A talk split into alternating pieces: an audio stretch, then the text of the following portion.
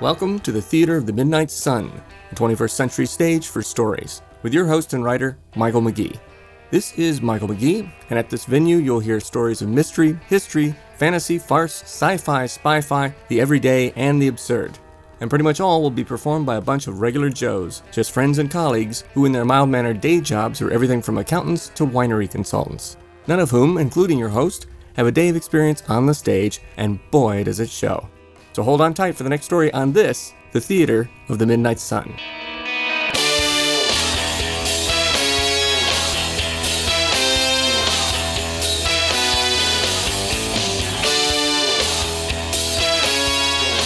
In a house turned topsy turvy, JP Pooler has called in an old ex girlfriend of his, who's none too pleased about it, in order to help him find some answers to it all, in part two of the humorous sci fi tale Left Field.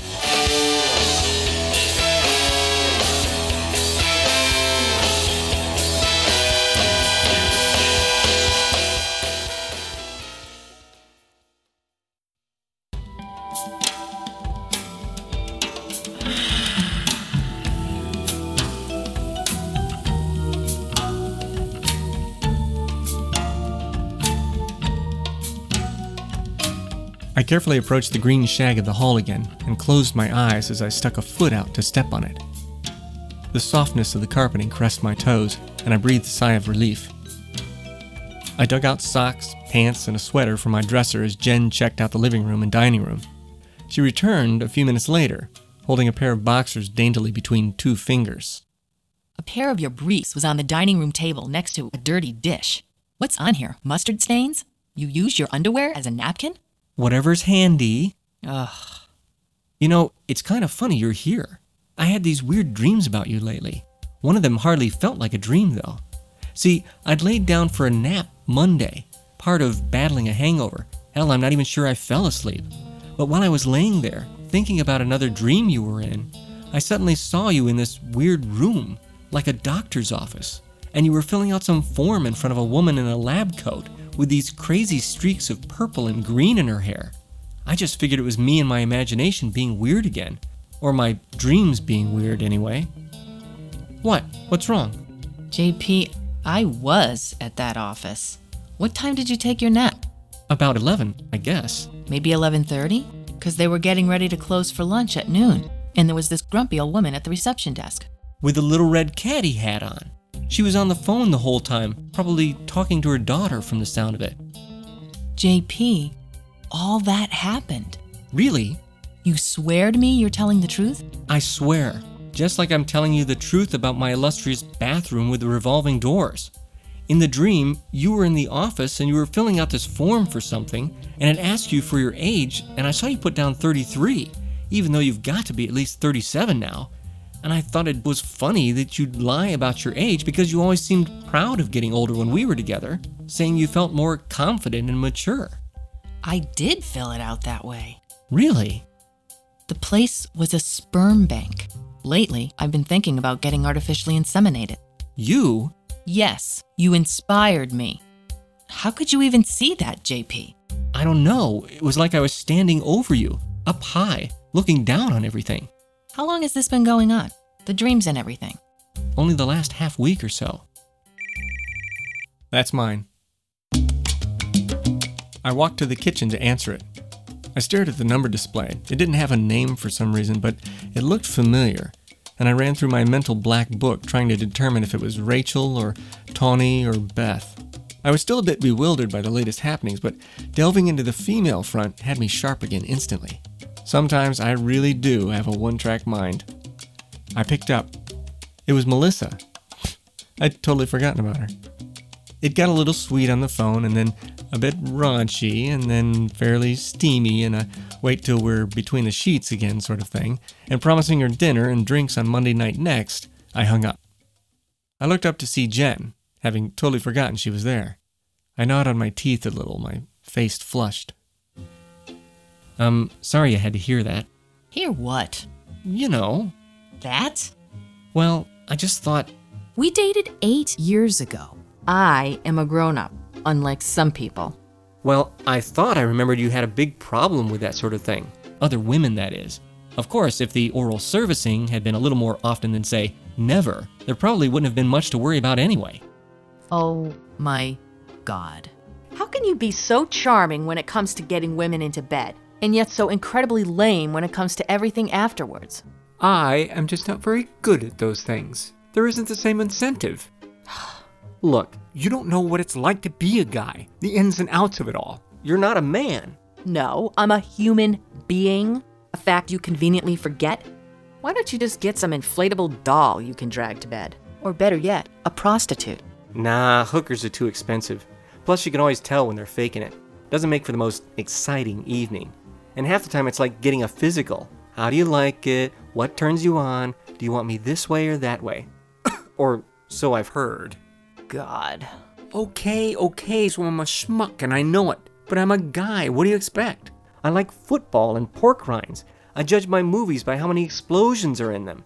I like my girlfriend's busty and my humor lowbrow. What's so wrong with that? Oh dear lord. And yes, I make missteps along the way, but I just roll with it and try to have as good a time as I can. I'm a big old frisky Labrador, not some yipping Chihuahua. That's who I am. And I'm not fake or try to act sophisticated when I'm not. I'm upfront. I'm generous when I can afford to be, which sadly hasn't been often lately. And I always try to be honest. I never lied to you. No, you just sleep with other women. But I'd always tell you about it afterward. Don't you think that's a grown up attitude? She bit her tongue before raising her hands in my direction like she was strangling me. Ugh. I couldn't believe we were actually talking about this with everything weird going on, but then I was the only one taking it seriously anyway. Jen just thought it a con. To her credit, and mine, I guess, she'd been the only person I'd been serious enough with to even contemplate the M word. Both M words, that is monogamy and marriage. In fact, I'd been enamored enough with her to put up with a 12 hour plane flight to Paris, and I hate flying. Prior to the trip, I told her to take a few days off work, but didn't tell her why, planning it as a romantic surprise. It led to some other surprises as well, like the time we were under the Eiffel Tower, wandering among the flower carts and street performers. I came across a mime, not that I have any great love for mimes, but it was amusing to see one in the flesh. And I had to admit that this particular gal, in your classic white face, could do some amazing stuff. And not just your walking against the wind junk either. Now, thinking all this pretty romantic, what with the Eiffel Tower, a genuine mime, flower carts, and all, I called Jen over, figuring she'd love it too. But as soon as she got there, she reared back and instantly decked the mime. Suddenly, instead of l'amour, I was fearing an international incident. What the? What'd you do that for? I said to her, helping the woman up, who was just trying to get away from both of us now. Jen was wiping the grease paint off her knuckles. She had her hand in your back pocket, she said to me. She was going after your wallet. I just stood there stunned. The pity of it was, here I was being felt up and I'd missed the whole thing. Of course, back in my Victorian duplex, it felt like Jen was getting ready to deck me. Just the same, I was far more concerned about the last 48 hours, and worried even more about what might happen next, in what was becoming my very own little funhouse. Look, can we just stay on topic, Jen? This isn't what I called you here for. Well, what did you call me here for? I told you! Oh, sure. I'm beginning to think even this dream of yours was some stupid trick. The front door suddenly opened, and with the smallest of hellos, Hey, in walked Nathan, my best bud. He went straight to the refrigerator and pulled out a beer. It wasn't until he popped the top that he finally noticed Jen. hey, Jen, is that you? What are you doing here? Sorry, I thought you were just another of the harem. Oh, brother. Nothing X rated going on in here, is there? Ow! Nice going, Big Mouth. Always know exactly what to say. Mind if I get a brew myself? I could use one, you mooch. Jen, what are you doing here? God, I haven't seen you in ages. Well, how are you, Nathan? And just where have you been, Nate? I've been trying to call you the last day and a half. I told you, Shanghai, setting up the trade conference. I just got in, totally running on fumes, but I gotta stay up till 11 to kick the jet lag. You are my first port of call, buddy boy. He walked over and grabbed my blue address book off the bar counter. This is what I really came for. That's my address book. No, this is yours. They just look the same. This little baby was officially shanghaied, I'm afraid. I grabbed yours by mistake last weekend. Cause you any trouble? Tons. Ugh. Don't know if you heard, Jen, but I'm always getting things mixed up. Thank God I had the more important numbers saved in my cell. His tall and terribly uniform build, topped by his mustard like mash of hair, had inspired Nate's nickname of Corn Dog. Even then, he was the most talented and commonsensical of our good old boys crowd, and a total handyman whiz. In fact, for Nate, a hardware store was a black hole. I'd known Nathan since third grade. We'd gone to high school together, followed by college, even dated some of the same girls. Then, a few years after I moved to San Fran, Nathan landed a job out here too, and being a home away from home for both of us, we'd sort of become our own little support unit corn dog and, well, horn dog. Eventually, his conversation with Jen turned to jobs, relationships, music, nothing about what was going on with me, unfortunately. It seemed like a dead issue to her, or just something she'd get more ticked about. By the way, Jen, they're doing some weird retro Beatlemania like thing for that old group Dead Dog's Eye down at the Schubert. You're kidding me, Nate. Dead Dog's Eye? Very camp, apparently, and getting lots of buzz. I remember you used to talk about them sometimes. I got two tickets. Want to go? Well, I. Jen looked at me a little worried, like Nathan was coming on to her, and she wasn't sure how to respond. I was a little worried myself, make that stunned. During the last 10 seconds of their conversation, my guzzling had come to a dead stop, till I just stood there, beer trickling down my chin. I would have simply claimed a monster case of deja vu if I hadn't told Tawny my dream about this very exchange only a few days earlier.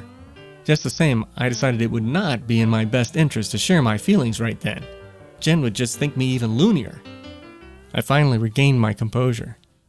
Don't worry, Nathan's harmless, trust me. He means I'm gay. Really? JP, you never told me about Nathan. He never knew, not till about seven years ago.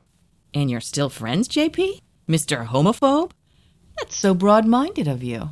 Hey, we've been buds since elementary school. I'm not that big a Neanderthal, thank you. No wonder I always liked you, Nathan. I'm the same person I always was. Jape knows that. And so you're still one of the poker buddies? Part of the usual Sunday football crew? He's our token gay. Hey, I saw that, Nate. Don't start shaking your head. He's in denial. Sam is not gay. He's got a wife and four kids, for God's sake. Means nothing. I give him two more years. Then there's Michael and Pete. Oh, please. And what about you, JP? Me? Uh, Nate, perhaps you haven't been paying attention the last 30 years, but I am seriously ungay. Yes, but you are forever turning women onto the world of lesbianism. Oh, right. Start that up again. It's a bunch of crap. Huh? What are you talking about? Over the last four years, at least 10 women have declared themselves lesbians after dating JP. Why am I not surprised? But when did you come out, Nathan? I would have never guessed. Well, you know, Nate and I grew up in that same boring little burg. In Wisconsin, right? Well, back in Mundania, his folks were regular churchgoers, and his mom was, well, let's just say devout. But when Nate was 12, he started having, you know, different feelings. Yeah, I got it. There was a schoolmate of ours that I started realizing I was attracted to. A boy named Evan. I knew it was wrong, but, Oh, Nathan. well, I've been told countless times by my mother, aunts, and everybody else how it was evil. The devil's work. Every Sunday we'd get a hearty reminder about it at church. Then, when my parents found a note I'd written to Evan where we'd started becoming more open with our feelings, they put the kibosh on it instantly. I think my mom started taking me to church three times a week after that. So I tried to change. He actually believed if he worked at it hard enough, he could really turn himself into a heterosexual. It never worked. Duh. Then, Just after his 31st birthday, we're all here for a Packers game, right? And, well, is it okay to tell her? Come this far, might as well. Well, we'd been drinking and everybody's passed out by the post-game show. Or almost everybody anyway. Nathan's still up. But whenever he's plowed, he's, One of those sad drunks. yeah, pretty melancholy. And so he starts thinking about how he still had all these hated feelings inside him and how sinful he was for having them. And he begins feeling like he can't go on living this way anymore. And so Nate, well, I decided to kill myself. Kill yourself? Oh, Nathan. So I dragged myself over to JP's medicine cabinet and found a thermometer I'd seen on a shelf. A thermometer?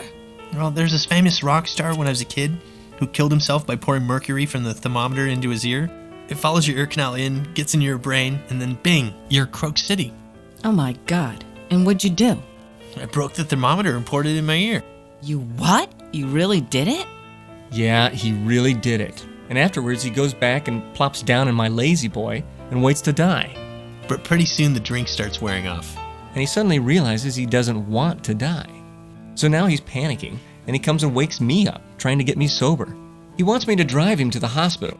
He doesn't want me calling an ambulance because when it shows up, he'll be embarrassed, right? And everyone will be asking questions, and he'll have to explain. So I drank a pot of coffee faster than humanly possible, slapping myself silly trying to get sober, and then we piled in my car, and I drove him as fast as I could to St. Francis Memorial. And what happened? The doctors were able to help you? Nope. No? They didn't have to, really. What? Turned out it wasn't a mercury thermometer. It was the kind filled with alcohol. Ever go swimming at the public pool when you were a kid? Whenever my sisters and me went, afterwards our mom would always put alcohol drops in her ears to prevent any infections. Really? Yeah, so in trying to kill himself, all Mr. Brainiac here succeeded in doing was clean out his ears. Like I mentioned earlier, I'm always getting things mixed up. So Nate got counseling, and after that, he was fine. Being in San Francisco helped too. I continue going to church every week, but I still haven't come out to my parents. I'm not sure I'll ever be able to. You expecting somebody else, JP? Not me. Unless some local beer truck's out making a courtesy call. I'll just peek outside a sec. Ah, the beauty of people. Hmm, Who is it? some nerd. Actually, make that a bunch of nerds. Four of them. That kind of look like they've spent their entire lives mano a mano with a computer screen.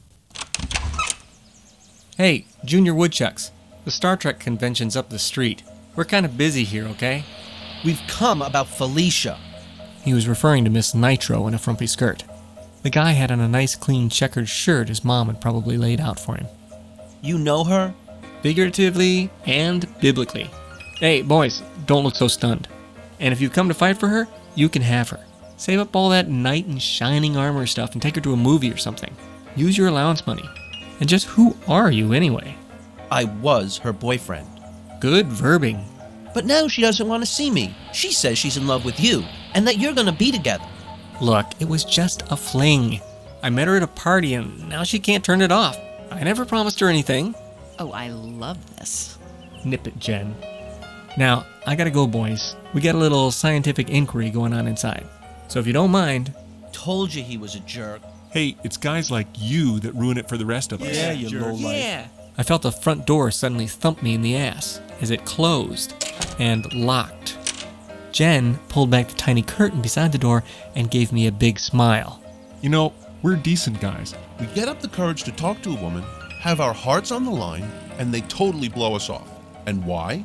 Because they've been hurt too many times by jerks like you who don't give a crap about anybody but themselves, and so they think we're just another jerk like you. Who lie to her and lead her on just to get her into bed. Nothing wrong with that, boys. They all know the game. They're not stupid. It's their decision if they want to spend the night. I'm not twisting nobody's arm.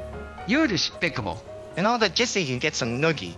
Um, I believe that's pronounced nookie, and frankly, I think that explains so much right there. Now, if you guys could do us a little favor and find another starship to darken, we'd really appreciate it. We're trying to lead real life, actual lives in here. Before I knew it, somebody threw a punch, and not even a good one. But with the door locked, I suddenly found myself trying to duck for cover as all four of them came at me, fists flailing. Their fighting style sucked, frankly. They could hardly throw a punch, but when they managed to land one, it hurt, revealing anger aplenty behind those swings. Still, their number was the chief problem, like a pack of Pekingeses gnawing at your heels. I broke from the stoop and hightailed it across the street, dodging a car along the way. I headed for some trees on the other side as they tailed me, blood on their dweeby little minds, when I heard something else strange. Not that hiss from inside my home, but something entirely different. 42, 24, 36, hike! I looked up and stopped dead in my tracks. So did the nerds. Hanging in the air, probably four stories tall, was a movie like image without any movie screen. As it played, an all girl football team pitted against a 30 foot tall version of me ran one particularly erotic play in which I was tackled by four beauties and then jam piled by the rest, who then boldly doffed their uniforms till there was a heck of a lot more skins than anything close to jerseys. Of course, that was all before the appearance of the whipped cream, a wave of Gatorade, and a lumbering elephant whose strangely ribbed trunk would have moved LA's entire guild of porn professionals to tears.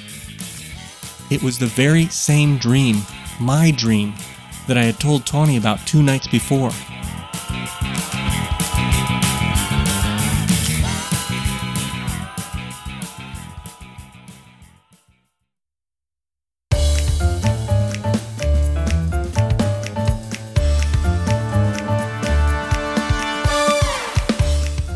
So concludes part two of Left Field. The cast for this podcast included Tipperary Cork as Jen, Michael Berringer as Nathan, David Radin as Felicia's boyfriend, and in the kind of voice acting that would have made old film legends like Buster Keaton and Charlie Chaplin wish it were the days of silent performances all over again, I played the role of JP. The music for this podcast came from several gifted performers and musicians, including Clouseaux, of course, AJT, Al Flip and the Wu Team, the incomparable Lee Maddeford, Kaimoku, Prent Rodgers, and Yevhen Onoychenko, who composed the tune you're listening to currently. And were courtesy of websites such as the Poncho Podsafe Network, GarageBand, and Pixabay. Most of the sound effects were courtesy of SoundSnap. A full rundown of the musicians and song or composition names can be found on the music page at the Theater of the Midnight Sun website at www.theaterofthemidnightsun.podbean.com. So that's it for this episode. Check back next week for the next episode, or subscribe or follow us. And please let your friends know about us too. All of that will help a great deal in making more programs here. Until then, this is Michael McGee saying no need to wake Shakespeare or bother Mark Twain and no use in worrying Broadway or even your local high school thespians. It's just us, the Theater of the Midnight Sun.